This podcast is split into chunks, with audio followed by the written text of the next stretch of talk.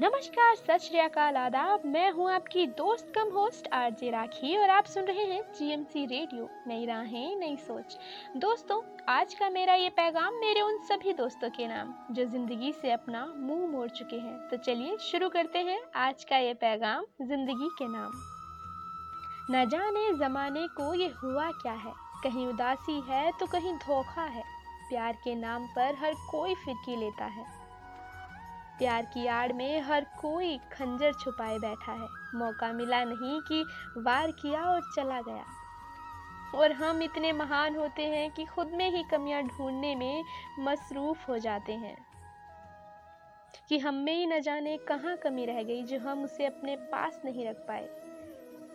हम उसका प्यार पाने में नाकामयाब रहे। पता है, जब हम खुद में कमियाँ ढूँढने लगते हैं, उस वक्त हमसे ज़्यादा बर्बाद और कोई नहीं हुआ होता। क्योंकि जो हमारा कभी था ही नहीं, उसके चक्कर में हम खुद को भी खो देते हैं। और एक टाइम ऐसा आता है कि हम खुद को भी ख़त्म करने में कोई कसर नहीं छोड़ते। अपनी ज़िंदगी का इतना कीमती वक्त हम उस शख्स के पीछे बर्बाद कर देते हैं जो हमारे मुकद्दर में कभी था ही नहीं। यकीन मानिए, ज़िंदगी बहुत खूबसूरत है। इसे बाहें फैलाकर गले से लगाकर तो देखिए आपको भी ज़िंदगी से प्यार हो जाएगा। पता, ये ज़िंदगी हमारी सबसे अच्छी दोस्त होती है, क्योंकि ये हमारे हर सुख दुख की गवाह होती है। और हम जिस भी हाल में इसे रखें, ये उफ तक किए बिना हमारा साथ देती है। और तब तक साथ देती है, जब तक कि वहाँ से पैगाम ना आ जाए, जहाँ एक दिन हम सबको जाना है, जो हम सबकी आखिरी मंजिल है। ज़िंदगी में जिसे चाहा वो मिला नहीं। अब जीने के लिए कुछ बचा नहीं। जब ये ख्याल हमारे जहन में आने लगे ना, तब समझ लो ये खुदा की तरफ़ से इशारा है कि तुम अपने लिए जियो। पता है, खुदा ने ये इतनी खूबसूरत दुनिया सिर्फ़ हमारे लिए बनाई है। वो चाहते हैं कि हम उनकी बनाई दुनिया में हमेशा खुश रहें। इसीलिए तो वो हर उस शख्स को हमसे दूर कर देते हैं जो हमारे लिए ठीक नहीं होता। जो हमारे लिए सही नहीं होता।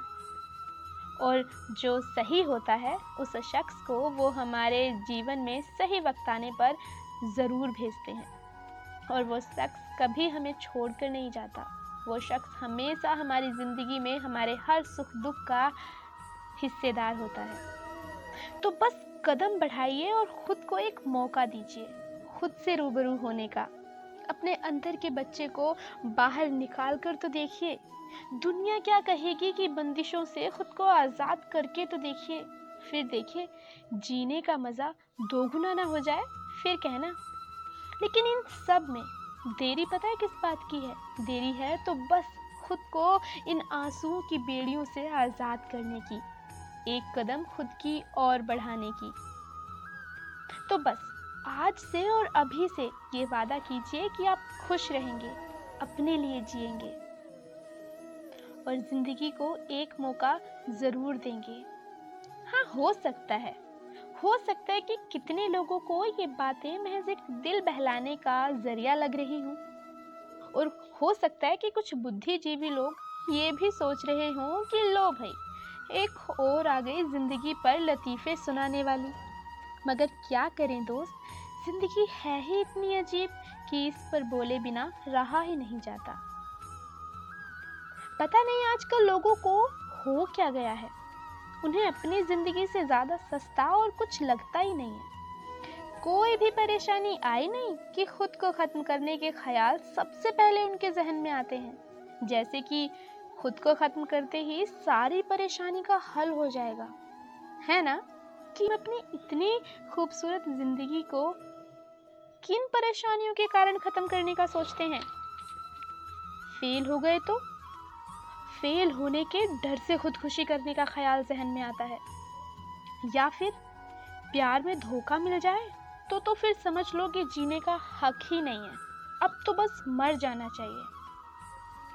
Wait wait wait wait wait ऐसा नहीं है कि सिर्फ़ ऐसे ही लोग होते हैं जो खुद को ख़त्म करने के ख्याल जहन में लाने लगते हैं। नहीं।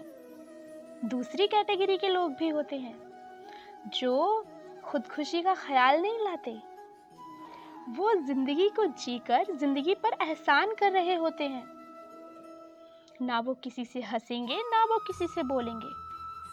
चौबीसों घंटे उनके मुँह पे आपको बारह बजा हुआ नज़र आएगा, क्योंकि उन्हें लगता है कि वो ज़िंदगी जी रहे हैं, ये बहुत बड़ी बात। वो ज़िंदगी पर एहसान कर रहे होते हैं। अरे यार, ज़िंदगी एहसान करने के लिए नहीं होती। ज़िंदगी तो जीने के लिए होती है।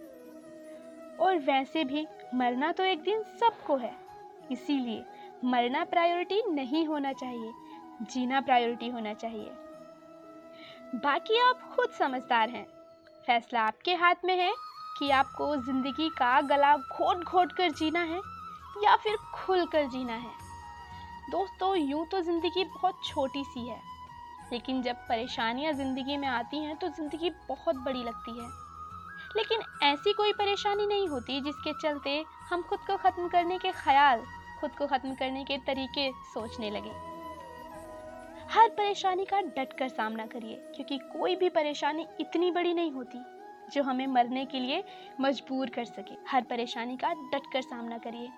यकीन मानिए, जब आप डट कर अपनी परेशानियों का, अपनी चुनौतियों का सामना करेंगे ना तो हर चुनौती, हर परेशानी आपसे छोटी होती जाएगी। और एक दिन आप अपनी मंजिल को ज़रूर पालोगे। तो बस हँसते रहिए, मुस्कुराते रहिए और ज़िंदगी को खुल कर जिए।